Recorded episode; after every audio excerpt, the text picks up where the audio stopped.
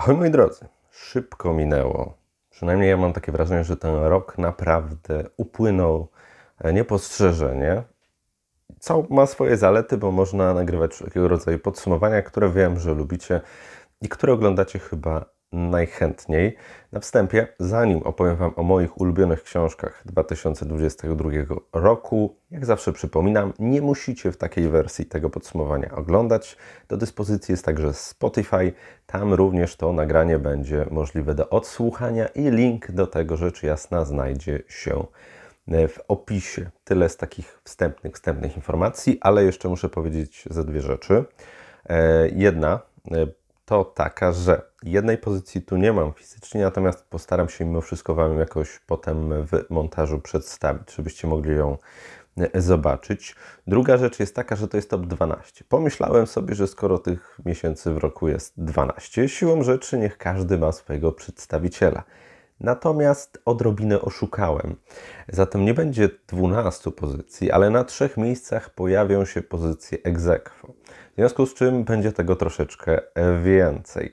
Ale jakby to powiedzieć, skoro to moja lista, moje zasady, to chętnie też pójdę poza nie troszeczkę, żeby dostarczyć Wam więcej dobroci. Wydaje mi się poza tym, że te pozycje w mniej czy bardziej oczywisty sposób, ale zdecydowanie się pięknie uzupełniają. Takie przynajmniej odnoszę wrażenie. Jak będzie ocenicie Wy sami? Pamiętajcie, że to książki nie tylko te, które zostały wydane w 2022 roku, e, ale także książki z przeszłości, książki e, dawniejsze. Tu nie chodzi o rok premiery. Rok premiery nie ma znaczenia. Ja czytam różne książki, w związku z czym e, to nie jest taka topka. Wszystko zbieram, cóż się w roku wydarzyło i myślę, że inspiracji jest tutaj masa. Niektóre mogą Wam się wydać znajome, jeżeli oglądacie podsumowania miesiąca, ale myślę, że tak czy siak e, sama klasyfikacja może dostarczyć różnych, różnistych niespodzianek. Może nie przedłużając po tym e, wstępie, mogę przejść do rzeczy. To moje top 12, a tak naprawdę 15 najlepszych książek, które przeczytałem w 2022 roku. No dobrze. To co? Zacznijmy od miejsca 12 i to jest pierwsze miejsce egzekwo. Na początku książka, która jest moim wyrzutem sumienia. Już miałem o niej wspominać w podsumowaniu miesiąca, chociażby w kwestii największej niespodzianki. E, zapomniałem o tym, ale śpieszę z odsieczą i ta odsiecz należy się Jakubowi Sieczce za jego pogo. Pogo to jest bardzo cieniutka książeczka, ale jak mawiają, nie po gabarytach, ale po jakości można książkę dobrą poznać. Tak też Spogo jest, który jest reportażem opowiadającym o pracy ratownika, ale to nie jest standardowy reportaż, bowiem mamy tutaj do czynienia z bardzo taką silną literacką warstwą. Ta książka jest kapitalnie napisana. Ten język jest soczysty, jest ostry, jest zaczepny, jest bezwzględny. Sieczko podbija w zasadzie to wszystko, co przeżył, co zobaczył, czego doświadczył, albo inni doświadczyli i kapitalnie kondensuje to w taką pigułkę literacką, która uderza do głowy, która potrafi e, człowieka wprowadzić w pewien stupor. E, to rzeczywiście działa i nie mamy tu do czynienia ze sztuką dla sztuki, kiedy uwznioślamy, umacniamy wydarzenia językiem, bo nie ma za bardzo czego, ale tak naprawdę to, jak opowiada Sieczko, e, bardzo dobrze napędza się wraz z tym, o czym nam tutaj mówi. I to mi się bardzo podoba, to jest bardzo mocna rzecz. Czyta się tak trochę na wdechu, na raz. Jest to pozycja absolutnie hipnotyzująca i mi bardzo, bardzo się podobała. I żałuję, że wcześniej o niej nie wspomniałem, ale sami lepiej późno niż wcale. To jest w zasadzie jedyna pozycja reportażowa, tak troszeczkę Wam tutaj zaspoileruję, która, która się pojawi e, na tej liście obok drugiej z pozycji 12. Połączyłem je, bo obie mówią o w zasadzie punktach zapalnych naszej rzeczywistości. Nie oszukujmy się, służba zdrowia, praca w niej i wrażenia z tym związane wiążą się z dużego rodzaju napięciem, niepokojem i mogą prowadzić do e, tragedii. Można powiedzieć, że tutaj Sieczko przedstawiając swoje e, doświadczenia pokazuje taki punkt zapalny, który nie zniknie, dopóki się czegoś z nim nie zrobi. COVID już nam bardzo mocno w pewnych kwestiach e, pokazał, co kuleje i jak bardzo nie lekceważcie tej książki. To, że jest cieniutka, nie oznacza, że nie ma wiele do powiedzenia. Wydaje mi się, że to jest bardzo klarowny, oryginalny i potrzebny głos y, w dyskusji na temat tego, co się dzieje w Polsce. E, poza tym to, się, to jest po prostu znakomicie napisane i mi ten język bardzo się podobał. Wiem, że niektórych odrzucił, wiem, że dla niektórych wydawał się sztuczny i, i niepotrzebny i być może przesadny. Moim zdaniem to wszystko pięknie działa razem, dlatego też Pogo jako taka bardzo niepozorna, ale myślę konkretna i niezwykle mięsista pozycja musiało się znaleźć na mojej, jeszcze raz ten miejsce 12, egzekwo z już tu może podkładam jakoś, żeby to miało rączki, nóżki, z e, Columbine e, Dave'a Kalena. To jest dość świeża pozycja, e, jeżeli chodzi o opowiadanie o niej. Ja miałem do niej pewne zastrzeżenia, o czym już mówiłem. Nie czytajcie książek reportażowych bezkrytycznie, chociaż wydaje mi się, że i tak Kalen naprawdę tutaj zrobił bardzo wiele, żeby jak najwięcej z tego tematu wycisnąć w różnych perspektywach, w różnych aspektach. To nie jest książka zbudowana na sensacji, ona powstawała około 10 lat, może ciut więcej. Autor no, przebił się przez e, naprawdę ogromną liczbę relacji. To, co jest ważne, nie skupił się wyłącznie na napastnikach. Oni są elementem tej opowieści, ale wcale nie są aż tak ważni, jakby się można było spodziewać. Bardzo dużo jest o losach osób, które zginęły, które zostały zranione, jak ich życia wyglądają po tym całym wydarzeniu. Kalen też pod pewnymi względami przygląda się tym wszystkim innym masakrom, które po Columbine miały e, miejsce.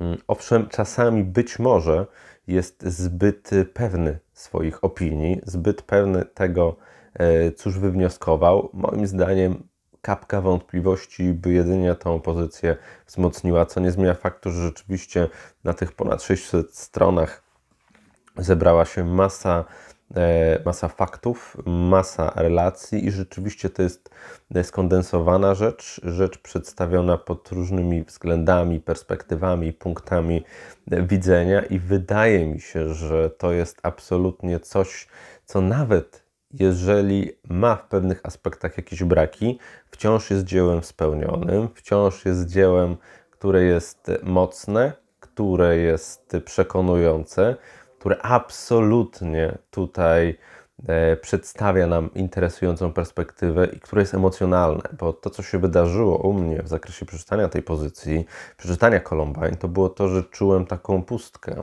Trudno mi było się za cokolwiek zabrać, bo jednak impact emocjonalny z tym związany nie myli z szantażem emocjonalnym. Absolutnie tutaj tego zdecydowanie nie mamy. E, jest bardzo mocny i, jest, i wypływa z jakiejś szczerości.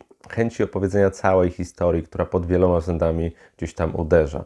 Co by było, gdyby dana jednostka pomyślała inaczej, gdyby się sprzeciwiła, gdyby tutaj e, udało się jakoś ubiec tym, tym napastnikom, gdyby zrobiła krok w tę, a nie w inną stronę, jak się boryka z tymi wydarzeniami, jaka jest z tym trauma związana, nie tylko z uczestnikami bezpośrednimi, ale też bliskimi, którzy no, pomagali swoim dzieciom potem wychodzić z różnych trudnych sytuacji y, i to też się na nich bardzo, bardzo mocno odbiło. Także ja dostrzegam kompleksowość. Mówię, nie podchodźcie bezkrytycznie, aczkolwiek wciąż to, co Columbine ma do zaoferowania, jest naprawdę świetnie przedstawione i to się znakomicie czyta. Jak już człowiek wsiąknie, nie jest w stanie przestać, nie jest w stanie tego dobrze odłożyć. Kiedy można, wtedy po Columbine y, sięgałem.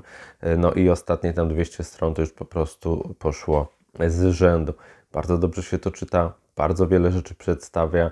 Myślę, że Kalen na ile mógł, na ile potrafił, y, bazując na wszystkich dostępnych tak naprawdę wartościach, informacjach i przedstawieniach stworzył pozycję, która przynajmniej na ten moment wydaje mi się kapitalnie e, przygląda się temu całemu wydarzeniu i wchodzi poza ramy, które wydają się mniej, mniej oczywiste, więc nie tylko odzwierciedlenie wydarzenia e, krok po kroku, nie tylko sylwetki tych napastników, ale także ofiar, także osób uczestniczących, także to, cóż to wydarzenie znaczyło dla chociażby społeczności, bo to też jest bardzo ważne, jak to się na niej odbiło na kolejnych rocznikach, na osobach e, tą, e, tą szkołą zarządzających. Dużo ciekawych rzeczy, jeżeli temat Was interesuje i nie gonicie za tanią sensacją, ale wolicie coś o wiele bardziej kompleksowego i przemyślanego, to myślę, że Columbine jest bardzo, bardzo dobrym pomysłem. Szkoda, że tak późno ta pozycja do nas trafiła, ale lepiej późno niż wcale. Jeżeli takie tematy są w Waszym obszarze zainteresowań, to myślę, że zdecydowanie warto spojrzeć nie tylko pod względem takim powiedzmy sobie odzwierciedlenia tego, co się stało, ale także psychologicznym i nie tylko. Bardzo dobra rzecz, nie bez powodu na tej liście. Na jedenastym miejscu mam coś, co emocjonalnie mnie, no cóż, bardzo, bardzo mocno dotknęło. Yy, ta pozycja to Wrony Petry Dworakowej. I jeżeli chodzi o Wrony, to jest taka niepozorna, malutka książeczka. Jak już mówiłem, nie lekceważcie, bo tych takich cieniutkich, wspaniałych pozycji, które udało mi się w ciągu roku przeczytać, troszeczkę było. Jednak sposób budowania historii był tak znakomicie tam przemyślany, że nie trzeba było więcej słów. Wystarczą te, które autorzy, autorki nam przedstawiły. Jeżeli chodzi o Weronę, to mamy opowieść dziewczyny, która tak naprawdę nie do końca radzi sobie w codzienności, która bardzo potrzebuje wsparcia. Tymczasem z każdej strony ktoś czegoś, mam wrażenie, od niej chce, oczekuje, żeby była inna, a ona szuka swojej tożsamości. Y, I ta dziewczynka boryka się z takim brakiem uważności ze strony dorosłych, braku takiego zrozumienia. A myślę, że my wszyscy tego zrozumienia potrzebujemy. Natomiast w przypadku osoby niepełnoletniej, która potrzebuje pomocy, która wchodzi w to swoje nastolenstwo, która tym bardziej wymaga opieki i rozmowy, mm, i takiego ciepła, wsparcia. Kiedy tego nie ma, to to bardzo mocno widać. Twarakowa wymyśliła sobie fabułę, która świetnie ukazuje takie właśnie momenty kiedy my potrzebujemy bardzo mocno drugiej osoby, kiedy dostajemy coś zupełnie przeciwnego. I to nie jest po to, żeby napędzić nas emocjonalnie, żeby ten szantaż tutaj wywołał pewne emocje, ale ja sobie zdaję sprawę, że takie rodziny są, że takie wydarzenia, wydarzenia mogą mieć miejsce i dlatego te wrony tak świetnie działają. Mm, kapitalna jest tu wstawka chociażby o prawach człowieka, które nie są takie oczywiste, o czym bardzo dobrze wiem, bo chociażby w ósmej klasie na lekcjach o tym opowiadam i pewne są oczywiste, inne już nie do końca. I bardzo warto o tym mówić. I super, że w takiej lekturze, która i rodzicom, i dzieciakom się może przysłużyć, e, są takie rzeczy mm, e, wspomniane. Jest tutaj o przemocy fizycznej i psychicznej, jest o tym, w jakim miejscu czasami znajdują się ci młodzi ludzie, którym trzeba po prostu pomóc, zrozumieć ich, mm, dać im przestrzeń do wyrażenia swoich obaw, lęków i emocji. Tymczasem presja w niczym nie pomoże. Tymczasem myślenie, no bo sąsiedzi mają tak, bo ich dzieci mają tak, nie ma sensu. Skupmy się na swoich, na tym, co możemy zrobić, jak ich możemy wysłuchać, jak im pomóc. Cieszy mnie bardzo, że ta książka coraz szerzej e, tutaj się pojawia w społeczności. To jest dla mnie bardzo, bardzo ważne. Chciałbym bardzo, żeby ona została kiedyś lekturą omawianą, bo wydaje mi się, że i świetny asumpt prawa człowieka, i kapitalna rzecz o emocjach, o przemyśleniach, takich punktach zwrotnych, co robić w przyszłości, na czym się skupić, pasja czy zdrowy rozsądek, jak rozmawia się z rodzicami, czy oni czują, że, że rodzice z nimi mają jakiś kontakt, czy też nauczyciele, czy inni opiekunowie. No to jest masa dobra w tej książce. Emocjonalnie to jest tak sprzężone, że jest jak uderzenie w splot. Brakuje powietrza, trudno to wszystko sobie poukładać, ale nie pod tym względem, że jest to chaotyczne, ale pod tym względem, no, że tutaj te emocje są naprawdę silne i są zdrowo wytworzone. Tu nie ma szantażu, tu jest po prostu splecenie kilku narracji, kilku punktów widzenia i niestety mogą one prowadzić do takich rzeczy. Bardzo mocno Wam Wrony polecam. Myślę, że to jest coś, co kiedyś w przyszłości powinno być w szkołach omawiane. Czyta się to bardzo szybko. Pamiętam, że chyba część już czytałem w pociągu, część już w domu, zaraz jak, jak dotarłem. E, fenomenalna lektura, bardzo bolesna, niezwykle sprzężona emocjonalnie i potrzebna, diabelnie potrzebna. Ja wiem, że nadużywamy wyrażenia, że książka jest ważna, ale myślę, że ta jest i to. Bardzo zatem Wrony Petry Dworakowej bardzo, bardzo mocno Wam polecam. No dobrze, miejsce dziesiąte to jest pierwszy i nie ostatni komiks, ale jedyny, który macie tu fizycznie przed sobą. Y, o drugim jeszcze do niego e, troszeczkę. Adriana e, Tomajna, mam nadzieję, że dobrze wypowiadam, chociaż może być różnie. Ja bardzo lubię już jego poprzednie dokonania ze Śmiechem i Śmiercią na, na czele, bardzo mi się spodobały. Natomiast samotność komiksiarza uderzyła mnie bardzo osobiście. Uderzyła bardzo w takie tony, które gdzieś tam opowiadają o tym, co ukryte, o tym, o czym się głośno nie mówi. Pomijam fakt, że to jest absolutnie przepięknie wykonane. Tu macie to zawzorowane na takim, e, można powiedzieć, notatniku Moleskina chociażby. W takich, powiedzmy sobie tutaj, bardzo prostych e, kompozycjach Tomain opowiada o swoim życiu, o swoich e, doświadczeniach jako komiksiarza, jako człowieka. Widać, że jest to człowiek absolutnie zajarany tematem, a z drugiej strony szalenie wstydliwy, niepewny, taki, który czuje, że wciąż robi coś nie tak, mimo że się bardzo, bardzo stara. I na wielu poziomach, jeżeli odejdziemy od zawodu komiksiarza i po prostu spojrzymy jako na takie ludzkie przejścia codzienne, ja bardzo mocno czułem więź z, z Tomainem. Bardzo czułem ten jego wstyd, który odczuwa, to niedocenienie, ten lęk, tą niepewność, bo można zrobić wiele rzeczy bardzo dobrze. Można się w wielu aspektach znakomicie realizować, a mimo to czujemy, że nie do końca pasujemy, że czegoś nam brakuje, że czujemy się samotni, że, że, że dane wspomnienia, dane wydarzenia no, są dla nas okropne i ciężko nam o nich o nich myśleć i o tym opowiada Tomine. Opowiada o przeszłości, ale jednocześnie też o tym, co tu i teraz y, dotyczy nas wszystkich, bo można dojrzewać, można się zmieniać, można wiedzieć więcej, a wciąż myślę, że lęk, że wstyd, że niepewność nam towarzyszą i mi też towarzyszą. I ja czytając te treści y, autora, no bardzo się z nimi utożsamiałem. Miałem pewne wydarzenia własne, w których zrobiłem coś nie tak, kiedy głupio wyszło, kiedy czułem, że mm, ten mój lęk, ten, ten mój wstyd e, zasadał się bardzo mocno na mnie i który mnie wiele kosztował i który wciąż mnie kosztuje pod wieloma względami, chociaż człowiek dorasta, patrzy trochę inaczej na pewne rzeczy, co nie zmienia faktu, że tak, jak najbardziej. E, to było trudne. I myślę, że dla nas wszystkich są takie wydarzenia, które wprawiają nas ogromny dyskomfort, kiedy chcemy po prostu coś powiedzieć, a rzucamy coś głupiego, kiedy moment chwały zamienia się w moment upokorzenia, kiedy tak ciężko nam e, być, być samemu i się w tej samotności jakoś mm, odnaleźć, kiedy jest nam ciężko w ogóle nawiązać jakiś kontakt z drugą, z drugą osobą, to wszystko w, śmie- w samotności komiksiarza e, jest. I jest to opowieść o życiu troszkę mimo wszystko, o walce o, o siebie, ale zupełnie nachalna. Jeżeli myślicie tu o jakichś takich motywacyjnych ponmotach, to, to zapomnijcie. Absolutnie to nie jest taka pozycja, co nie zmienia faktu, że świetnie opowiada o takiej zwykłej codzienności, w której borykamy się z wieloma wydarzeniami, które potem no, pojawiają się w naszych wspomnieniach i mocno nas dręczą. Ale ten komiks nie dręczy, ten komiks otwiera, ten komiks wykazuje dużo ciepła, zrozumienia i nadziei. Ma w sobie humor, ma w sobie smutek. E, jest tutaj wiele takich bardzo bliskich mi emocji. Nie wiem, czy do każdego tak Tomain przemówi.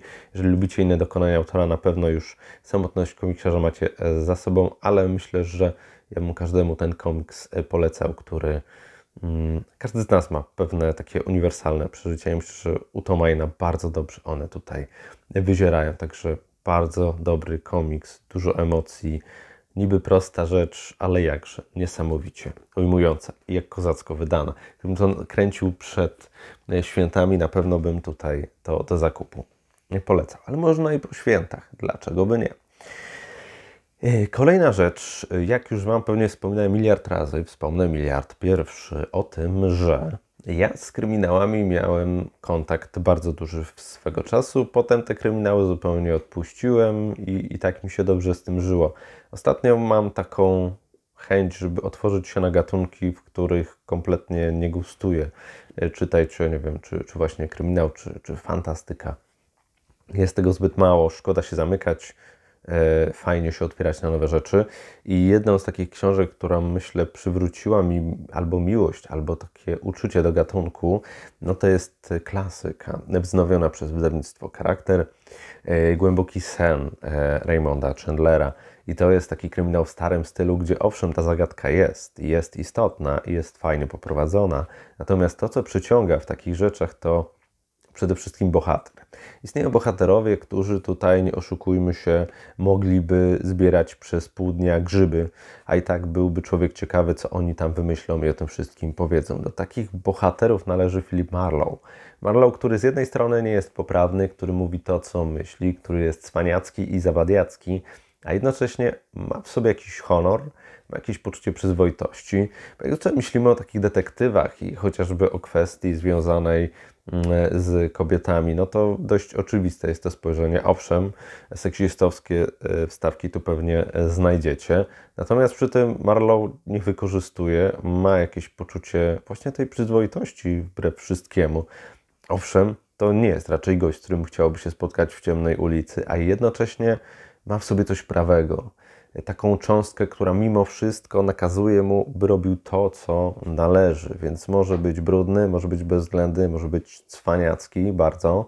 Co nie zmienia faktu, że będzie robił swoje i będzie robił swoje w jedynym, e, w jedynym stylu, który tutaj do mnie akurat e, przemawia, jedyny w swoim rodzaju. Więc Marlow, bardzo mój człowiek, trochę e, staroświecki, jasne, trochę rubaszny niepotrzebnie czasami, ale z drugiej taka już jego barwa, taka już jego atrakcja. Nie jest idealny, w żadnym względzie, jednocześnie jest magnetyczny, jest hipnotyzujący i ja jestem ciekawy, cóż się wydarza u jego boku. Ten głęboki sen mi się fantastycznie czytało.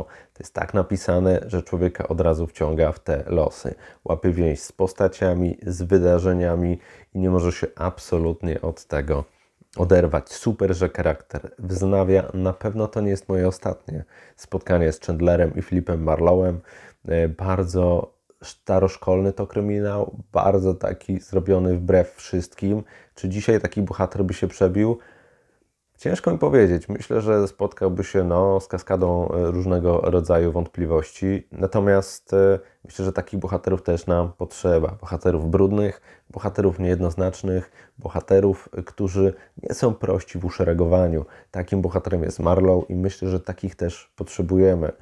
Mm, którzy są po prostu ludzcy, ludzcy w taki jedyny w swoim rodzaju prawdziwy sposób, niewygładzeni, a jednocześnie posiadający w sobie coś dobrego, nawet jeżeli tego dobra trzeba się naprawdę mocno momentami przebić.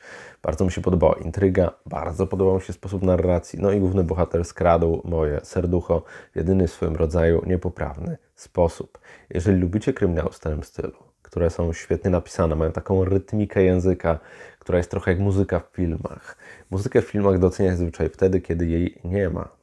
Kiedy e, nagle, nie wiem, oglądacie sobie jakiś film, moment, w którym muzyka bardzo dużo robi, wyłączcie tę muzykę, oglądajcie dalej. No to jest absolutnie zupełnie inne doznanie. I ta muzyka w słowach jest jak najbardziej obecna. Jest tym mięcho, jest atmosfera, jest klimat, wszystko się tutaj absolutnie u Marlowa i Chandlera zgadza. To mi się podoba. Nie dla każdego jest ta lektura, ale jest taki klasyk, który bardzo został wznowiony i na pewno jeszcze nie raz tutaj po Chandlera sięgnę. Z mojej strony znów więź z kryminałami nawiązana. Cóż wyjdzie z tego dalej? Czas pokaże. Kolejna rzecz. Miejsce ósme i tu mamy miejsce egzekwo. Miejsce egzekwo, które w zasadzie wynika z faktu, że mamy do czynienia z opowieściami zasadzającymi się na relacji ojciec-syn. To są bardzo trudne relacje, szalenie specyficzne mm, i chociaż mamy różne trochę podejścia i perspektywy, obie te pozycje, mam wrażenie, się uzupełniają. Pierwszą z nich jest Kto zabił mojego ojca, Edwarda Louisa, drugi jest natomiast do Marilyn Robinson. W Kto zabił mojego ojca, Edward Louis, który już przyzwyczaił nas do tego, że opowiada o swojej codzienności, o życiu osobistym i, i, na tym bazując tworzy świetne książki. Opowiada o ojcu, o kilku wydarzeniach, kiedy widział pewne relacje między nimi w tym dobrym znaczeniu i w tym złym, a przy tym podstawia do tego jeszcze wątek polityczny, polityków, którzy zniszczyli mm, jego zdaniem tego ojca i wpłynęli bardzo mocno na jego życie. Mamy tutaj obraz ojca, który nie jest łatwy w obyciu, który nie raz i nie dwa potrafi zajść za skórę, który jest ciężki we współżyciu, a jednocześnie jakaś miłość w tym wszystkim jest. Tej miłości trochę Louis szuka, ale nie wygładza tej postaci. Bardziej pokazuje szersze spektrum. Ja wiem, że to wygląda bardzo niepozornie. To jest przecieniutka książeczka na, na jedno popołudnie, ale jest to jedna z tych książek, o których wiem, że wrócę, która mi troszeczkę moich bliskich ukazała w innym świetle. To jest bardzo dla mnie ważne, że książka daje mi coś, co pozwala mi spojrzeć z zupełnie innego punktu widzenia na to wszystko. I to się Eduardowi Luisowi bardzo dobrze udało. Wciągająca rzecz, mocna, bardzo osobista, a jednocześnie jakoś uniwersalnie wpływająca na odbiorcę, przynajmniej na mnie, jako na człowieka, który dowiaduje się, jak tam Louis ze swoim ojcem sobie radził, jak czasami czuł, że ojciec się go wstydzi, a czasami czuł taką miłość nie do końca wypowiedzianą, jak pewne emocje opadły i po latach dopiero ten kontakt jakoś funkcjonował. Ale też widać rodzica, który walczył o pracę, o rodzinę, o to, żeby w jakiś sposób tutaj jej coś dać. Czasami wpadał w szał i był bezwzględny, i był okrutny, i był straszny wręcz. I to też w tej książce jest. Mówię, cieniutka rzecz. Jak widzicie, spektrum opowieści, emocji z tym związanych jest bardzo, bardzo duże. I ta książka myślę, że dość mocno do mnie, do mnie trafiła. Sadziła się na czymś, co jest dla mnie ważne, a co ja nie do końca potrafię, potrafię nazwać i, i poczuć. I bardzo mocno to u Luisa oceniam. Nie patrzcie na gabaryty, naprawdę. Lepsza taka mała książeczka niż, niż niejedna y, kolumbryna. Tą drugą był dom Marlene Robinson i dałem go tu nie bez powodu, bo tu mamy troszeczkę taką mm, Wiadomo, wcześniej był Gilead. Gilead, który był dość przytłaczający, który był bardzo bergmanowski, i który bywał e, dość przytłaczający. Dom natomiast, czyli druga odsłona, aczkolwiek każdą myślę, że można przeczytać oddzielnie. Nie mam wrażenia, że trzeba czytać cały cykl Marlene Robinson. E, ta książka jest dla mnie ważna, bo tam mamy do czynienia z synem marnotrawnym, z Jackiem, który dużo w swoim życiu przeżył, który wraca do domu, który jako no, młody chłopak sprawił bardzo dużo e, swojemu ojcu, pastorowi no, trudności. I to, co jest dla mnie ciekawe, to fakt próby nawiązania tej więzi między ojcem a synem. Ojcem, który beznadziejnie kocha swojego syna, jednocześnie nie potrafi go zrozumieć. Syna, który odczuwa dużo miłości do swojego ojca, ale nie umie jej wyrazić. I który próbuje coś robić, ale nie do końca mu się udaje. I bardzo często to, co ma być dobre, nagle okazuje się zupełnie przeciwne. I gdzieś te koleje tych losów tutaj e, uciekają, w związku z czym mamy do czynienia z taką przeplatanką, kiedy wzajemnie mijają się te postaci. E, ojciec nie rozumie syna, syn nie rozumie ojca. Bardzo ważna jest tutaj religia, która naznaczyła ojca, który jako pastor no, czuje w sobie taką mocną Mm, podstawę, taki mocny fundament, który właśnie tutaj wiara mu dała. Syn jednocześnie polemizuje z tym wszystkim. Ważny jest chociażby wątek tutaj e, praw czarnoskórych, tutaj kwestia różnego rodzaju protestów, ich traktowania. No i tutaj religia, powiedzmy sobie, no nie idzie tym samym względem. Z jednej strony wszystkich miłujemy, z drugich Bóg tak ułożył świat i tak jest. Dlatego też to jest kolejny asumpt, który sprawia, że ten konflikt między miłością a taką szczerą rozmową jest bardzo duży. Jack bardzo mi było szkoda, bo on naprawdę próbuje, stara się, ma też problem z alkoholem, jest tutaj nauk też wchodzi gdzieś w grę, który zagłusza te wszystkie demony, przeszłość, to jakich cierpień tutaj ojcu i całej rodzinie nastręczył, więc jest dużo tutaj emocji, dużo słów niewypowiedzianych, dużo takiego chodzenia na palcach, takim można powiedzieć katalizatorem z obu stron. Jest, jest siostra, i córka jednocześnie, która chce, żeby ten ojciec i syn mimo wszystko się połączyli, y, która chce, żeby im się udało. I ponownie to są bardzo trudne więzi między ojcem a synem, bardzo trudna sytuacja. I naprawdę ciężko z niej wybrnąć. I ten impas, ten węzeł gordyjski, który tutaj powstaje, e, wydaje się no, nie do przełamania. I to jest druzgocące, jest bolesne. Widać w tym, jak ważna jest rozmowa, bliskość, jak trudno ją nawiązać, kiedy mamy też taką różnicę pokoleniową, kiedy gdzieś światopogląd i syna, i ojca jest zupełnie inny, kiedy szukamy pewnej więzi, pewnej wspólnoty, jednocześnie nie do końca potrafimy ją utrzymać, albo otrzymać, albo najzwyczajniej w świecie stworzyć. I tak sobie myślę, że te dwie książki bardzo ładnie się łączą, bo tu mamy opowieść ojcu z perspektywy tego, co było, bo tego ojca już nie ma, bardzo wspomnieniową. Tu mamy taką fabułę oczywiście, ale mimo wszystko bardzo taką intymną, bardzo steinbeckowską w wielu aspektach. Tu przypowieści i życie bardzo ładnie się ze sobą mm, splatają. I tutaj mamy moment, w którym gdzieś te losy się sprzęgają. Mamy jakąś przeszłość zawsze w tle, Ale to, co tu i teraz jest najważniejsze, i tu nie do końca tej więzi udaje się wybrzmieć. Czasami wydaje się jest blisko, innym razem zupełnie nie. Ale myślę, że te dwie książki bardzo ładnie z sobą współgrają, pokazują nam różny punkt widzenia, ale właśnie ta więź ojciec i syn, te niedoskonałości z nią związane, te wszelkie problemy bardzo ładnie są tutaj przedstawione, więc serdecznie Wam polecam, jeżeli taka tematka Was interesuje. Poza tym obie te rzeczy są świetnie napisane. Nie bez powodu tutaj Steinbecka przywołuję, bo nie pamiętam autorki, autora, która tak idealnie oddawała bardzo mocne wejście w postać i jednocześnie przedstawienie w jakimś takim szerszym e, środowisku, też taka przeszłość, która ciąży jak brzemię, no i to powiedzmy sobie twarde e, amerykańskie rzeczywistości gdzieś tam daleko poza głównym centrum świata, to też robi swoje. Więc mówię, różny punkt widzenia, natomiast wydaje mi się, że oba zdecydowanie warte sprawdzenia. I teraz ostatnia e, pozycja, a w zasadzie ostatnie miejsce, kiedy mam do czynienia z egzekwo, to jest pozycja siódma. I tu może się wydawać Wam sparowanie tych książek dość, dość dziwne, ale pomyślałem sobie, że czemu nie? Czasami tak trzeba troszeczkę iść wbrew wszystkiemu i wszystkim. Nie potrafiłem e, gdzieś tam innych pozycji nadać albo kogoś wyrzucić. E, zawsze staram się odkładać te podsumowania do ostatniej chwili, bo czuję, że na ostatniej prostej ktoś się może przebić i się przebił.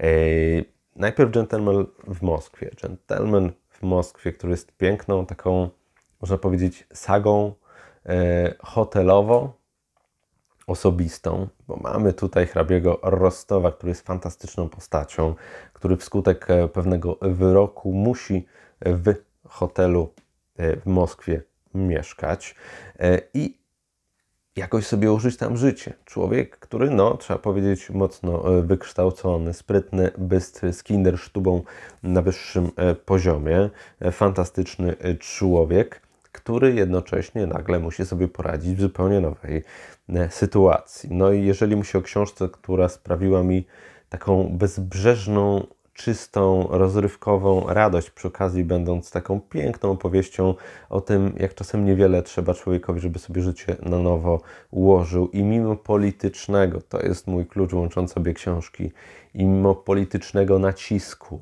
i mimo wszelkiego rodzaju wyroków, i, i mimo karierowiczów, którzy chcą nam zaszkodzić za wszelką cenę, wciąż można prowadzić bogate, piękne i wspaniałe życie. I Gentleman w Moskwie o tym mówi. O pięknie człowieka, który nawet w najtrudniejszych sytuacjach, nawet najbardziej dogorywujących warunkach wciąż może fenomenalne rzeczy przedsięwziąć.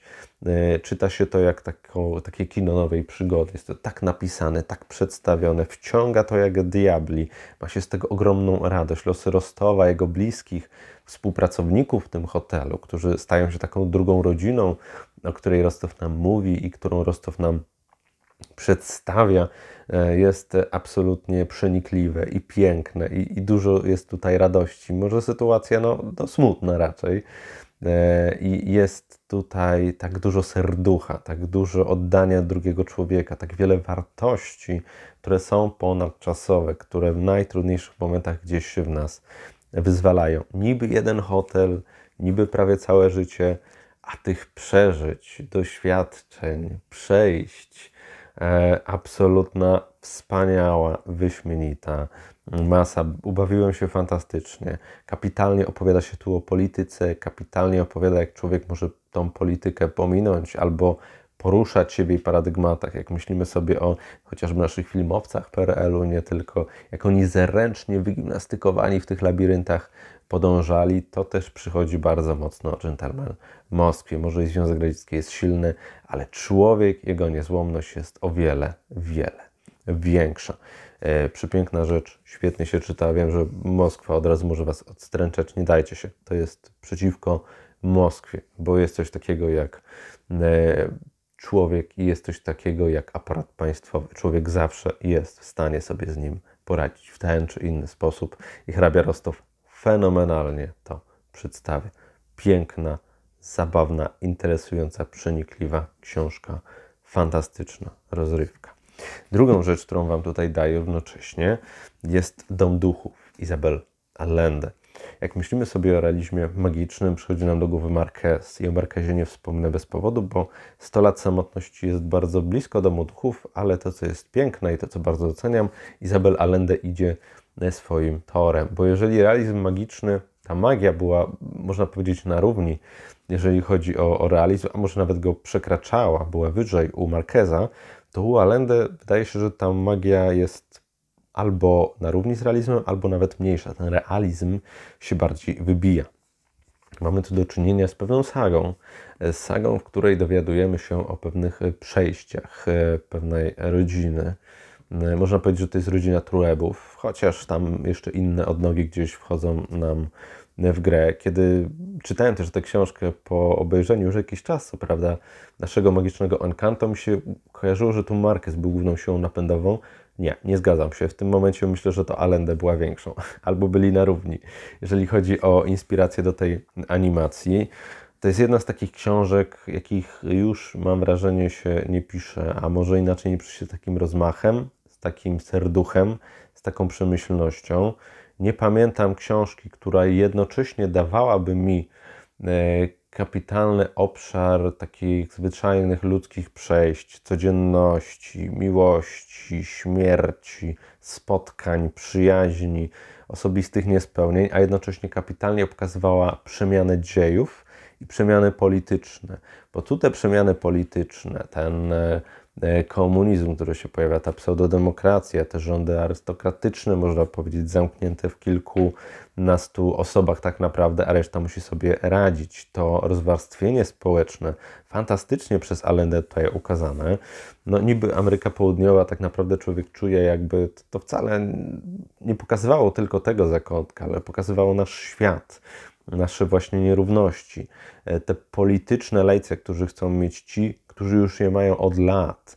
E, ten sposób na patrzenie na rzeczywistość, w którym ścierają się też pokolenia, e, różnego rodzaju różnego rodzaju przejścia, które mają miejsce i które wynikają właśnie z polityki. Nie dlatego, że coś się zdarza, bo tak działa życie, ale właśnie, że polityka wchodzi z, but z buciorami w nasze życie i możemy się z tym godzić, czy nie, polityka i życie są z sobą nierozerwalnie związane i przepięknie i boleśnie o tym Allende pisze.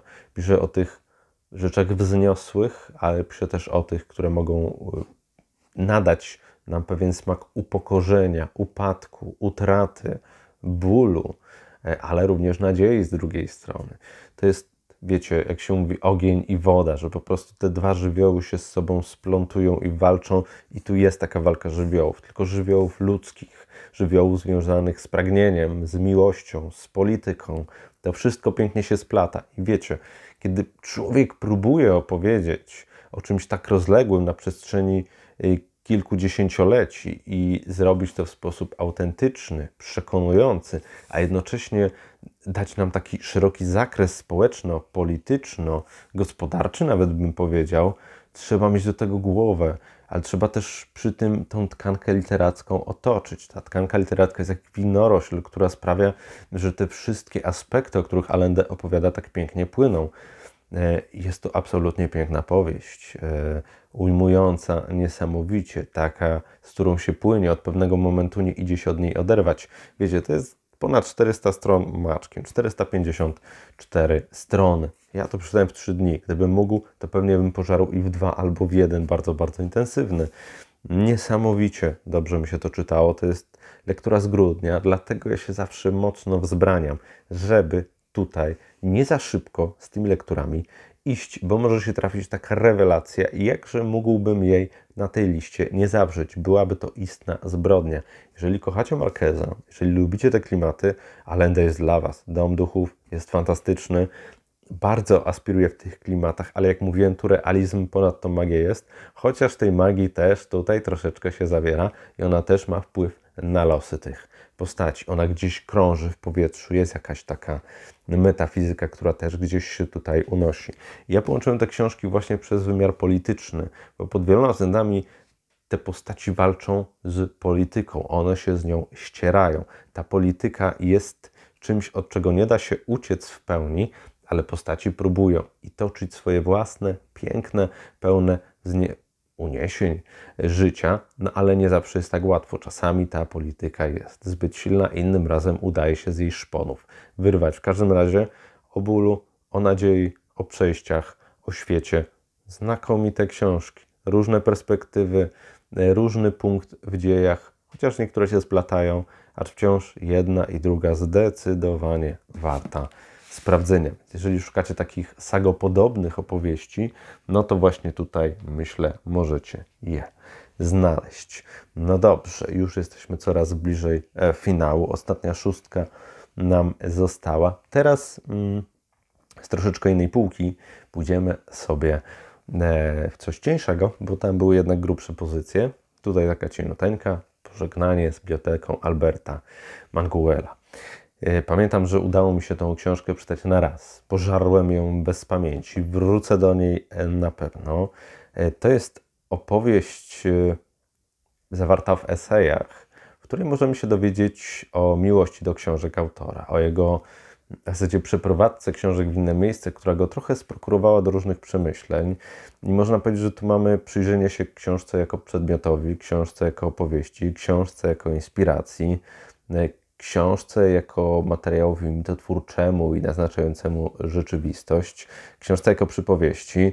Bardzo dużo jest tu takich rzeczy i jeżeli myślę o takim must have, o czymś, co musi mieć każdy fan literatury, każdy fan opowieści i lubi się nad tym pozastanawiać i też lubi się dowiedzieć czegoś nowego, to myślę, że ta niewielka pozycja ciałem, ale ogromna duchem Alberta Manguela powinna się tam znaleźć, bo jest przepięknie napisana z taką erudycją, która nie jest wywyższająca się. To nie jest rodzaj erudycji, w której człowiek sobie myśli, ok, co ten gościu miał na myśli. Nie.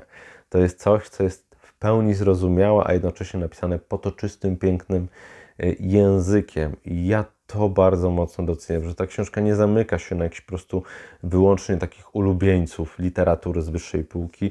Na moje Manguel jest dla każdego i to jest piękne. I ta miłość, to serce w stosunku do lektury, do tym, jaką wartością jest książka, jaką wartością są słowa, opowieści, jakie w nas zawierają ślad. Nawet jeżeli czasami idzie w sukurs tym swoim wynurzeniom, bo tu nie chodzi tylko o to, żeby iść jednym prostym torem, ale Manguel lubi wchodzić w dyskusję także sam, ze sobą lubi spojrzeć z różnych na to wszystko perspektyw. No to jest absolutnie przepiękna mm, opowieść, która no, mi rozgrzała to literackie serce, dała powód do przemyśleń. Akurat byłem na wyjeździe wtedy, miałem trochę wolnego, jak już wszedłem w tą książkę, to no nie odpuściłem do końca i wciąż mam ją w pamięci wciąż we mnie siedzi. Jeżeli myślę o tych książkach, których na bank, na bank wrócę, to Manguel myślę, że za jakieś 5 lat, czy, czy ciut więcej, ciut mniej, na pewno znów się pojawi u mnie.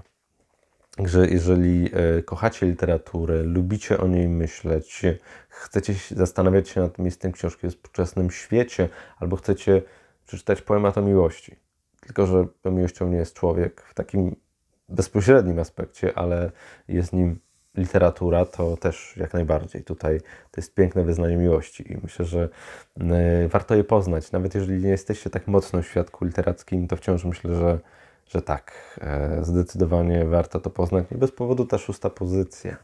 E, nawet jak myślę o tej książce, to, to się uśmiecham, no bo to, to uczucie, e, ten literacki mięsień tętniący słowami tutaj bardzo ładnie jest przedstawiony. No kolejna piękna rzecz, którą mam okazję, szansę Wam przedstawić. Szerzej się już o tej książce wypowiadałem e, i, i możecie tam też sobie wrócić. Natomiast w tym podsumowaniu także musiało się to pożegnanie z biblioteką znaleźć. Przepiękny zestaw esejów, absolutnie. Kochacie literaturę, to jest pozycja dla Was. Kolejna rzecz to książka, z którą się wiąże pewna historia, którą Wam przedstawię. Swego czasu popełniłem pewien błąd zapomniałem o pewnym dokumencie. Musiałem go potem w zasadzie bardzo szybciutko zawieść jeszcze tego samego dnia. Był on niezbędny w pewnej kwestii. Nie chcę za dużo dać szczegółów. E, natomiast no, to była taka jazda bez trzymanki. E, musiałem potem wrócić pociągiem. No i zajrzałem sobie do Empiku na chwileczkę, bo chciałem sobie coś kupić na drogę do, do czytania. Wybrałem Bratnią Duszę. Nie sądziłem, że wybiorę tę książkę. Nie sądziłem, że właśnie ona trafi mi w ręce. Ale tak jakoś wyszło. Usiadłem w pociągu, zacząłem czytać i przepadłem. Ja nie jestem może jakimś takim wielkim, oddanym fanem książek e, wojennym, wojennych, e, chociaż na to powinno wskazywać chociażby moje wykształcenie, czy, czy, czy to, co robię w życiu. E, jakoś, nie wiem, wojna nie jest dla mnie atrakcyjna. Co nie zmienia faktu, że ta książka mi właśnie pokazała nieatrakcyjność tej wojny w fenomenalnym wydaniu. To jest pierwsza wojna światowa.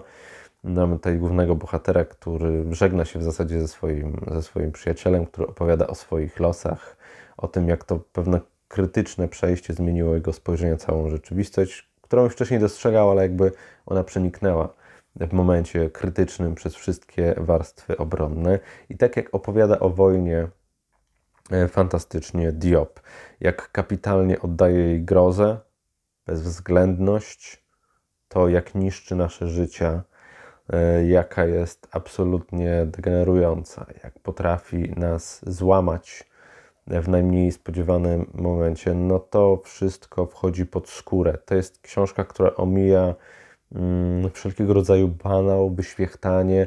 Tam jest brud, tam jest okrucieństwo, jest szaleństwo. Mamy pewne momenty, kiedy wychodzimy z tego wojennego świadka i przyglądamy się przeszłości głównego bohatera. To, do czego może wrócić, to, do czego wrócił po części, to jakie są konsekwencje tego wszystkiego, jak ta wojna go zmieniła, jak ta wojna na niego wpłynęła, jak go zniszczyła jako człowieka. Niby to nie jest jakiś nowy morał, że wojna to nie jest nic dobrego, ale pamiętajmy zawsze o tym, że wiele zależy od autora, autorki, jak się o tym napisze. Można napisać o tej samej rzeczy 50 razy, ale tylko ten jeden, jedyny raz te treści trafią. I Diop trafia, ponieważ w tym języku, który przedstawia w tej książce, z jednej strony widzę bohatera bardzo jasno, bardzo wyraźnie, w każdej jego cząstce, a z drugiej strony ten język jest taki fantastycznie spleciony, ma tak genialny rytm, tak przenika wszelkie struktury, kiedy trzeba. Nie ma tu jednej fałszywej nuty dla mnie jest w tym języku coś absolutnie obezwładniającego. Czyta się niektóre zdania, o czym Wam przy dłuższym mówieniu bratniej duszy już e, mówiłem, że się siada, czyta i sobie myśli, co za diabeł to pisał. Tak fenomenalnie pisać o śmierci, o puszczeniu, o wojnie, o strachu, o bólu, o nadziei troszkę też, ale ta nadzieja jest bardzo nikła. E, o szaleństwie, o popadaniu w obłęd, proste, wydaje się, wydarzenia wbrew pozorom, bardzo prosta linia fabularna, a jednocześnie tak nasączona tym językiem, e, że jedno bez drugiego nie żyje i to bardzo mocno tętni, pulsuje, uderza do głowy. Język jest tym składnikiem, który sprawia, że to nie jest jedna z wielu pozycji, tylko to jest taka pozycja, która właśnie do głowy uderza, która hipnotyzuje, która nie pozwala popaść w obojętność i dzięki czemu to okrucieństwo, ta strata i to, co się dzieje później, tak mocno w człowieku drży, tak mocno w człowieku się przelewa. Fenomenalna rzecz. I wiem, że ja tak tutaj ochuję, ochuję nad, nad każdą z pozycją, natomiast y, każda z nich zasługuje na wyróżnienie z różnych względów. I bardzo ciężko uszeregować taką listę, która od góry do dołu by, by tutaj działała jak trzeba. Natomiast w tym wydaniu na piątym miejscu, być może jutro byłoby na trzecim. Tak sobie wymyśliłem, tak to przemyślałem. Jest jak jest, nie zmienia faktu, że znowu malutki gabaryt, ale jakiż tu jest ocean emocji, odczuć, no i to bogactwo języka. Szapoba, fantastyczna rzecz. Czekam na kolejne dokonania autora. No dobrze, czwartej pozycji nie mam, o czym Wam już mówiłem. Czwartą pozycją jest y, komiks, który jest o tyle wyjątkowy, że jest to komiks niem. Nie mamy żadnych absolutnie tutaj dymków, nie ma żadnej narracji. Tą narracją jestem ja, jako czytelnik. I myślałem, że to będzie bardzo nudne. Myślałem, że ten komiks tak sobie przelecę w dwie minutki i powiem ładne obrazki i tyle. Wizualnie jest przepiękny, jest absolutnie niesamowity. E, i wygląda obezwładniająco przybysz od Shonatana, o którym Wam właśnie mówię. Już kiedyś nagrałem o tym filmik. E, tu Wam pokażę na pewno jakieś zdjęcia, żebyście mogli sobie zobaczyć, jak to, jak to wygląda. Fizycznie niestety nie mam. E, natomiast obezwładnił mnie ten komiks. Historia o swego rodzaju migrancie, z którym mamy tutaj do czynienia, który wyjeżdża poszukując lepszego życia. Wiemy, że wyjeżdża z jakiejś krainy, żeby potem tam trafiła do niego rodzina, że szuka pracy, szuka jakiegoś tutaj miejsca oparcia i poznajemy tą rzeczywistość, która splata się w zasadzie z tym, co przeszłe, z tym, co przyszłe. Można powiedzieć, że tutaj futuryzm kreśli się z jakąś estetyką retro. Mamy bardzo różne tutaj fantastyczne, można powiedzieć, zwierzątka, postaci, owoce. Tak naprawdę jest jakiś niedoczas, jest to jakaś rzeczywistość wymyślona przez autora. Oczywiście jest tutaj parę wątków historycznych, jak chociażby pojawianie się masowe grantów e, w Stanach Zjednoczonych. E, I to było z różnych stron, także ze strony Azjatów, ale byli też Irlandczycy, byli też Włosi, o czym myślę bardzo dobrze wiecie. Myślę, że to jest jakiś asumpt, który też nam dużo tutaj o tej książce, na tej pozycji mówi. Ale to, co jest dla mnie fantastyczne, to, że my jesteśmy narratorem. Każdy może inaczej trochę tą książkę odczytać i to za każdym razem. Suma naszych doświadczeń łączy się trochę z tym, co pokazał nam artysta, bo to jest bardzo spójna opowieść, ma bardzo takie jasne ramy, jednocześnie ja na przykład miałem takie ćwiczonko, które sobie wymyśliłem na podstawie tego, tego komiksu. Brałem parę kadrów, na których były emocje głównego bohatera, kiedy jest poddawany przesłuchaniu. I pytałem, yy, pytałem uczniów, cóż oni czują w związku z tym. E, I oni potem zapisywali te rzeczy. I często zdarzało się, że ten sam obrazek u wielu osób wywołał inne emocje. Inne emocje podrzucił jako ich zrozumienie. I to jest potęga tego komiksu, że z, z jednej strony dostajemy jakąś linię fabularną, ale jak ją otoczymy słowami, opowieściami, odczuciami, w dużej mierze zostaje po naszej stronie. Jest dostajemy, można powiedzieć, jakiś taki punkt wyjścia, ale jak go sobie obrobimy, zależy od nas. Jest to fantastyczne e, ćwiczenie na wyobraźnię. Warto chociażby spojrzeć na ten komiks od czasu do czasu. To dużo sprawia przyjemności, ale właśnie przysiąść z nim i, i sobie go poczytać po swojemu, opowiedzieć to na głos i doświadczenie jest absolutnie zniewalające i wzruszające i piękne, bo ja jestem elementem tej historii. Ja jestem y, oso osobą absolutnie niezbędną, kiedy gdzieś tam to sobie przedstawiam, czy w myślach, czy na głos. E, fantastyczna rzecz.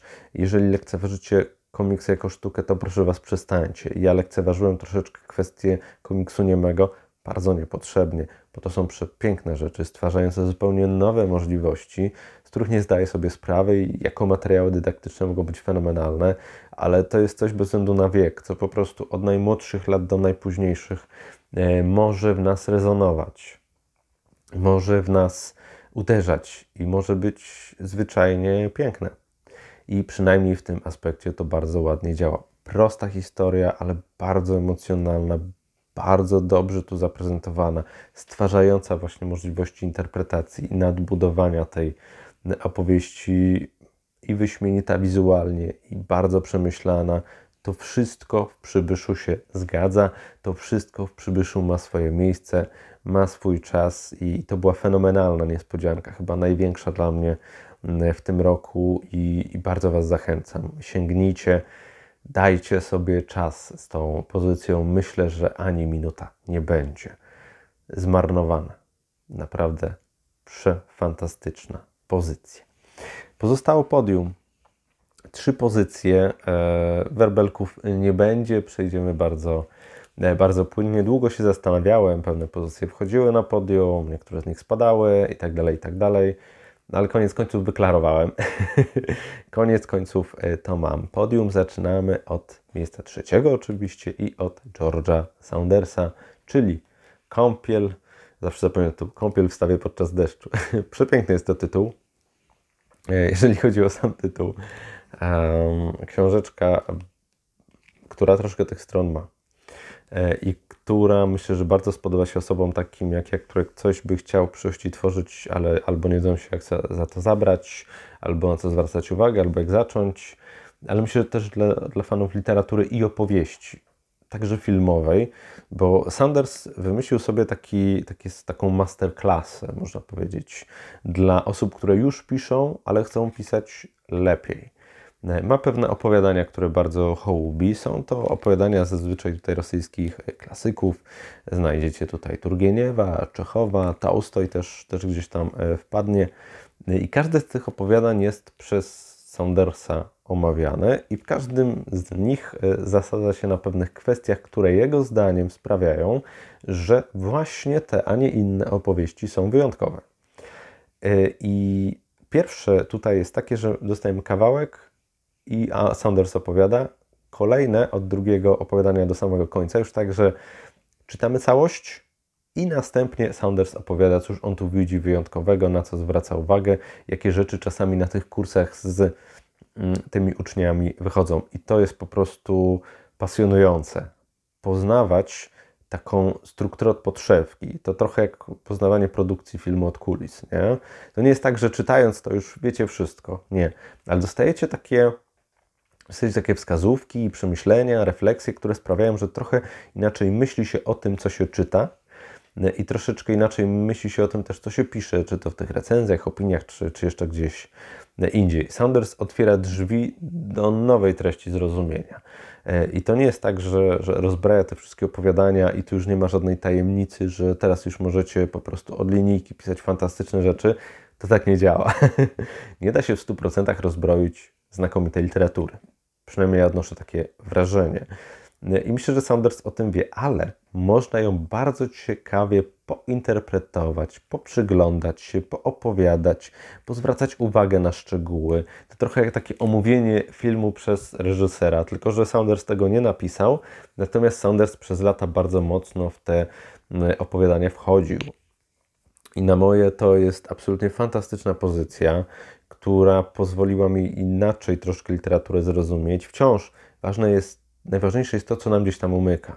To serducho, e, którego nie da się tak rozbroić na kawałki, e, moim zdaniem oczywiście. Natomiast dużo rzeczy, na które to Saunders zwraca uwagę, dlaczego ta postać tak się zachowuje, dlaczego to może wywoływać taki efekt, co jest ciekawego i konsekwentnego w prowadzeniu tej postaci, dlaczego autor decyduje się na to, a nie na to, jakie to stwarza możliwości, a czy może coś zamyka. Dużo, dużo, dużo jest takich przemyśleń.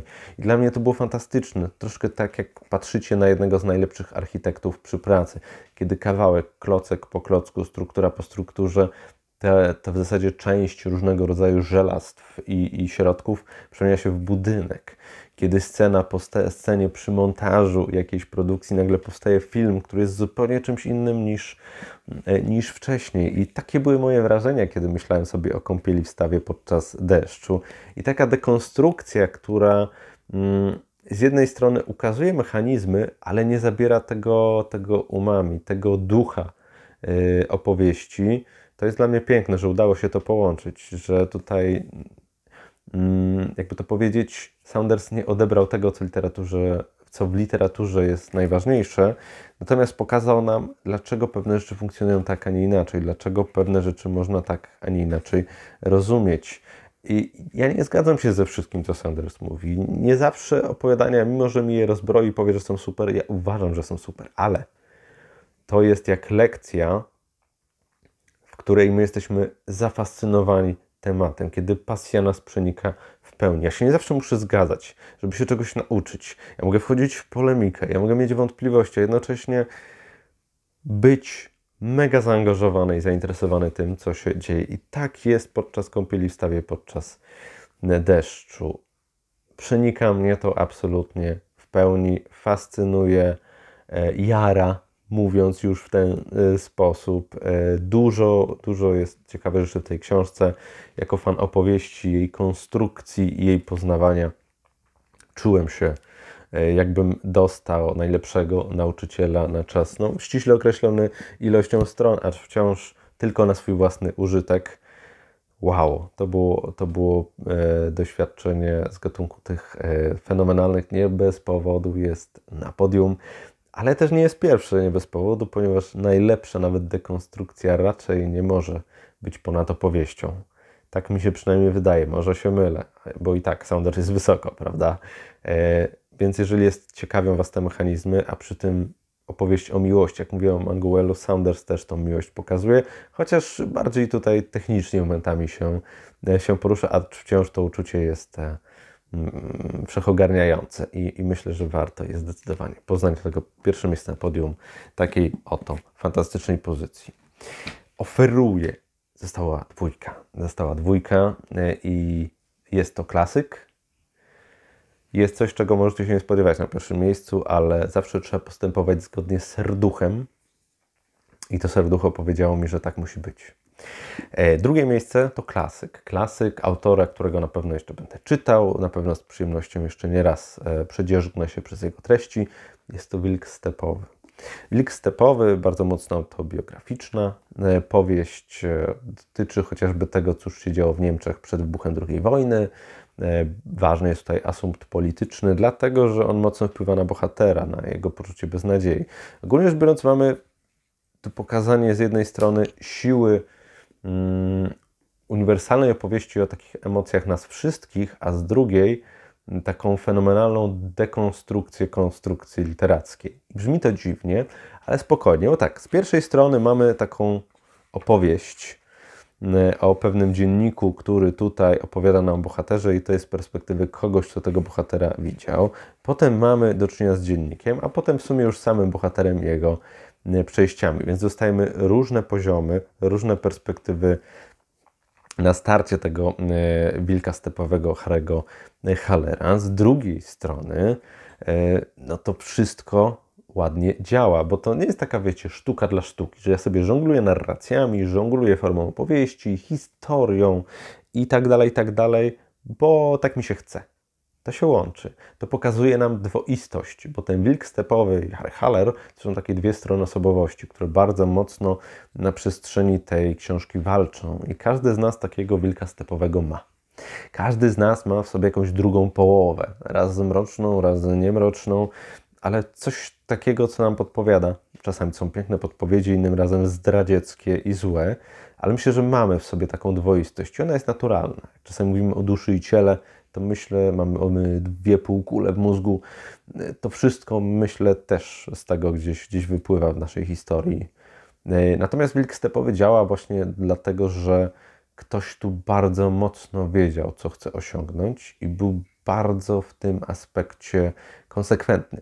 To nie jest tak, że Hesse miał ochotę tutaj poszaleć sobie literacko i erudycyjnie. Nie, to była świadomość wylania z siebie pewnego, pewnego poczucia beznadziei, pewnego poczucia strachu, lęku, e, ale też takiej samotności, bo tu o samotności też jest bardzo, bardzo dużo i o tym, że nawet w odkupieniu niekoniecznie czai się szczęście. Hesse konfrontuje to tak dużo, że aż ciężko to potem jakoś spójnie wypowiedzieć, ale jeżeli u mnie jest chaos, wierzcie mi, przy Hermanie Hesse tego chaosu nie ma ani trochę. To wszystko jest bardzo świadome, bardzo konsekwentne i napisane tak, że głowa boli, ale nie dlatego, że skomplikowane, ale dlatego, że tak przenikliwe. Jak ja zobaczyłem sobie, że ta książka jest z roku, teraz znajdę tutaj, to były lata 20, ile się nie mylę.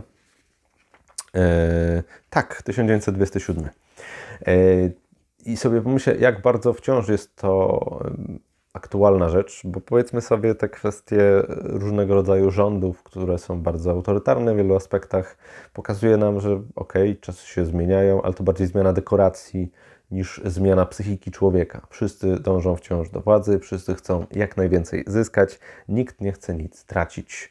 E, a warstwy społeczne wciąż są e, poróżnione i wciąż niestety łatwo nami manipulować. A środków ku temu jest coraz więcej, więc jest o wiele łatwiej. Więc jeżeli skonfrontujemy wilka stepowego z współczesnością, no to wow, to już sprawia, że mózg wybucha, a przy tym fantastycznie Hesse opowiada o emocjach opowiada o tym poczuciu beznadziei, poczuciu, że nic nie ma sensu, że to jest świat stracony, nic w nim nie ma. Dostaje Haller tutaj szansę e, odejścia od tego, dostaje drugiego człowieka, którym pokazuje, że wcale tak nie jest, że ta miłość się gdzieś czai, że to szczęście gdzieś się czai, co nie znaczy, że da się je osiągnąć, że to jest ciągła pogoń, ciągła walka ciągła konfrontacja właśnie z samym sobą, bo, bo takie troszkę jest to starcie z tym wilkiem stepowym.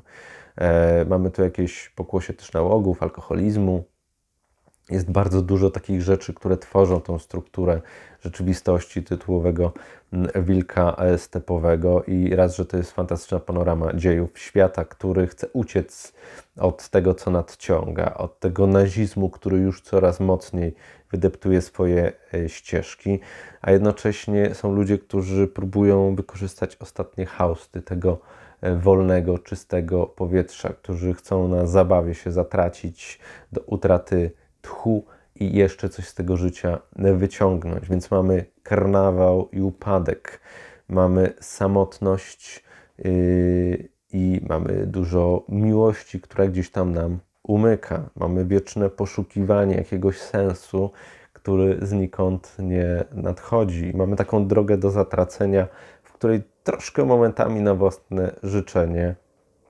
lądujemy. I to wszystko gdzieś tam spaja się i tworzy y, nietuzinkową, wielowarstwową, kompleksową, oryginalną, przewyśmienicie napisaną książkę i czuć, że tu jest dużo y, takiego osobistego poglądu i spojrzenia autora. Czuć bardzo mocno, że to go uwiera, że to go boli, że szuka, że walczy, że próbuje, a jednocześnie czuje się tym wszystkim dramatycznie wręcz e, przytłoczony.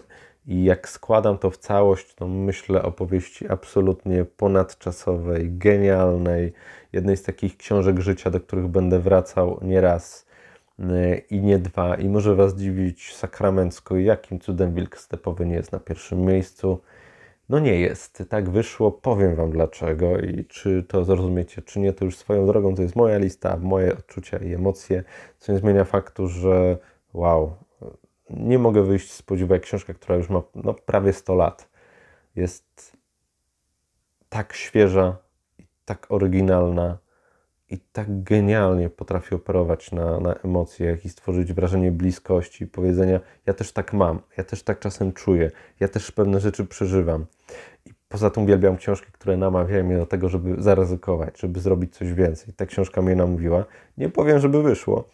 E, natomiast jeżeli literatura robi takie rzeczy, to znaczy, że jest wielka. A to z pewnością jest wielka książka i będę ją bronił jak lew albo jak wilk, bez względu na wszystko. Drugie szalenie zasłużone miejsce. U mnie jest trochę tak, że te książki na drugich miejscach wydawa, wydawałoby się, że mogłyby być swobodnie na pierwszych, ale jednak y, coś zawsze tutaj na ostatniej prostej zwycięża. Teraz nie jest inaczej. To jest jedna biografia, która się tutaj znalazła, ale biografia, która jest mi bardzo, bardzo bliska która wycisnęła ze mnie łzy, a wierzcie mi, ze mnie jest ciężko. Nie dlatego, że jestem tak po prostu o, twardy, niezłomny i tak dalej. Nie, po prostu tak mam. Wzruszyć się jak najbardziej, ale żeby tak takie katarzis człowiekowi zaserwować, to już, już niekoniecznie. Tej książce się udało, ale to nie jest jedyny powód, dlaczego jest na szczycie. Ta książka to Kieślowski Zbliżenie. E, Katarzyny Surmiak, Mański. Dlaczego ta książka tu się znalazła na pierwszym miejscu? Ja ją czytałem stosunkowo dawno, w styczniu. I jest to książka, która mną wstrząsnęła. Ja zawsze lubiłem kino Kieślowskiego. W zasadzie lubiłem to jest złe słowo. Lubić jest płaskie w tym wydaniu. Mnie zawsze przejmowało kino Kieślowskiego. Może tak, czy to był dekalog, czy to był przypadek, czy to był amator, czy to było podwójne życie Weroniki. Mam wrażenie, że Kiślowski w jakiś sposób bardzo mocno sprząkł się z moim życiem. E, że ta melancholia, o której opowiada, ta metafizyka codzienności mocno do mnie przemawiała. I czytając tą książkę, poza tym, że jest no, no fantastycznie zaprojektowana i, i przemyślana i, i, zbudowana, chociaż o niektórych kwestiach autorka wie mniej, ale tu nie ma takiej ściemy, że nie wiem, to się wypowiem. Wiem, widziałam, słyszałam, spoglądam. To, to nie jest budowanie na fikcji. Ja tu czuję bardzo dużą prawdę, chęć spojrzenia w człowieka, jego wyjątkowość, nietuzinkowość, w to, jaki bywał trudny, mm, jaki bywał czasami dziwny, ale jaki to był człowiek takiego nie ma. I jako fan kina e, czytając ostatnie strony tej książki, bardzo mocno przyjmowało mną wrażenie, że takiego człowieka, który mnie tak zrozumie pod wieloma względami nie ma w polskim kinie. Już nie będzie. I to było takie diabelnie smutne, przenikliwe i wręcz druzgocące, że takiego człowieka już nie będzie. Mogę się mylić, pewnie się mylę, ale no takie mam odczucia, takie są we mnie emocje. I kiedy czytałem o tym, jak Kieślowski został reżyserem, jak na to spoglądał, na, jak powstawały te filmy, współpracy z Krzysztofem Piesiewiczem, jak wyglądała jego sytuacja z rodzicami, jak to było na uczelni, jak on się zmieniał, jak tam wyglądało jego życie rodzinne, chociaż o tym jest stosunkowo, stosunkowo najmniej to wszystko gdzieś tutaj wyziera i są ciekawostki i rzeczy zabawne e, i, i takie, których byśmy pewnie bez tej pozycji mogli się e, nie dowiedzieć. E, tutaj ciekawą rzecz napisała. Jeżeli blurby czasami są z czapy, to tu są, mam wrażenie, adekwatne. I tutaj Grażyna Torbicka napisała także książkę Katarzyny Surmiak-Domańskiej, czyta się jak gotowy scenariusz filmu o jednym z największych twórców kina europejskiego. To jest taki bardzo ogólnik, ale ja się z tym zgadzam. O Kisiowskim można by napisać fantastyczny film, ale myślę, że on by spłaszczył tego reżysera. On by spłaszczył jego dokonania. Nie wiem, jaki poziom musiał być wrażliwości i czucia kina Kieślowskiego, żeby oddać mu sprawiedliwość. Mm, ale bardziej do mnie przemawia jednak e, to, co powiedział Artur Barciś, który chociażby w dekalogu, jak pamiętacie, był taką postacią niedookreśloną, którą mogliśmy różnie interpretować jako los na przykład. Człowieka nigdy nie jesteśmy w stanie poznać do końca. Szczególnie gdy tym człowiekiem jest ktoś niezwykły, wybitny i oryginalny jak Krzysztof. Dzięki tej książce możemy się trochę do niego zbliżyć. Było dla mnie zaszczytem przeczytanie jej wersji na audiobooka. Pomijając ostatnie zdanie, to, że możemy się troszkę zbliżyć, ale nie poznamy nigdy, to jest esencja tej książki. Bo tu Kieślowski bywa nie tylko pięknym, fascynującym twórcą, ale bywa też bezwzględny, bywa też trudny, bywa wredny, bywa okrutny nawet, bym powiedział, momentami. Ale to na tym polega kompleksowość człowieka. Na tym polega jego bogactwo, jego wartość, y, na jego niedoskonałościach, między innymi. Na tym, z jak wielu składa się warstw i potem mam wrażenie te warstwy widać, bo owszem, dekalog kręcony, no w okresie jeszcze powiedz sobie niełatwym dla filmowców, mówiący o pewnych czasach, których już nie ma, wciąż jest uniwersalny. Wciąż mówi o uczuciach, które otaczają nas wszystkich. Wciąż mówi o, o zdradzie, która pozostaje niezmienna w pewnych aspektach, o uczuciach, które są w nas ten dekalog opowiedziany trochę na nowo jednocześnie dotyka nas bez względu na to, czy żyjemy w XXI wieku, czy żylibyśmy te 20 lat wcześniej. Wydaje mi się, że za 20 lat też coś będzie w tych filmach, co nie ucieknie, co gdzieś z nami bardzo blisko będzie. I, i to, co ważne, być może to jest rzeczywistość taka bardzo polska, ale jest zrozumiana na całym świecie. Nie bez powodu Kieślowski był tak doceniany. Ja rozumiem, że niektórych mogą to być filmy nudne, przerost formy nad treścią, o Jezus, jakieś tutaj wymysły dziwne, komu to potrzebne, kogo to obchodzi, interesuje, w porządku. Ale dla mnie Krzysztof Kieślowski jest chyba największym twórcą rodzimym. Lepszego nie ma, po prostu. Nikt nie opowiada tak umiejętnie o tym, co w nas ukryte, co nas otacza na co dzień, co odkrywa pewne sensy, do których czasami się nie chcemy. Nie umiemy przyznać, albo nie potrafimy ich opisać. Kieślowski to robi. Kieślowski potrafi nam ukazać coś, co gdzieś ucieka. I w tej książce to też jest. To jest opowieść o człowieku, który tworzył rzeczy absolutnie niesamowite, które zostaną przez pokolenia, będą omawiane i które myślę wciąż będą trafiały do, naszego, do naszej głowy, do naszych serc, które będą bardzo mocno w nas rezonować. I taką postać pełnokrwistą, fantastyczną, zniewalającą, ludzką, trudną przedstawia nam Katarzyna Surmiak-Domańska i mnie bardzo ta opowieść dotyka. Mnie bardzo ta postać obchodzi i do mnie bardzo mocno ta postać trafia. I dlatego ta książka jest na pierwszym miejscu, bo ja wciąż o tej książce pamiętam, wciąż mam Kieślowskiego z tyłu głowy, wciąż to we mnie rezonuje, a czytałem to w styczniu. I to, myślę, fantastycznie splata z sobą wszystkie te książki. I być może jest dla Was zaskakujące, i być może byście tu przytasowali. Pamiętajcie, macie swoje listy, swoje spojrzenia, swoje odczucia, swoje emocje, a to jest moje. I tego nie oddam. Pierwsze miejsce Kieślowski. Zbliżenie. Na tym kończy się moje podsumowanie 2022 roku pod względem książkowym. Mógłbym tu drugie tyle książek dać. Spokojnie. To był dobry rok.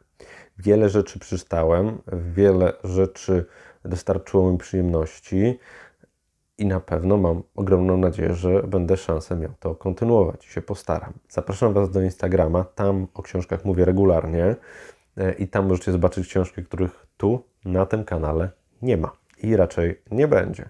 Czy to dobrze, czy źle, to tam wychodzi z czasem.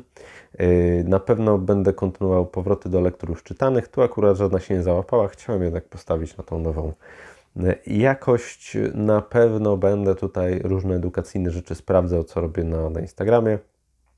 Na pewno te filmy jeszcze się będą pojawiać. Czy w takiej formie, w jakiej widzicie? Nie wiem. Mam różne pomysły. Wszystko się może zdarzyć. Na pewno jeszcze podsumowanie filmowe będzie w podobnej formie, a potem nie wiem jest we mnie jakieś pragnienie zmiany. Jakiej, czy na lepsze, czy na gorsze, zobaczymy. Wolę niczego nie obiecywać, bo potem będzie, że obiecałem i słowa nie dotrzymałem, a ja tego bardzo, bardzo nie lubię. Jakby nie było, na tym kończę. Serdecznie dziękuję Wam za uwagę. Mam nadzieję, że dobrze tylko słuchało i że wybaczycie mi pewne e, niefortunne wyrażenia, źle złożone zdania, literówki, bądź momenty, kiedy język mi się zapętlił, bądź jakieś słowo z głowy wyparowało i nie mogłem Wam go zaoferować w takiej formie, w jakiej chciałem. Gratuluję tym, którzy dotrwali. Liczę, że było e, warto. No i widzimy się wkrótce, bo podsumowanie filmowe też będzie i ono też pewnie troszkę zajmie. Na ten moment to wszystko. Dzięki za uwagę. Widzimy się wkrótce. Do zobaczenia. Na razie. Cześć.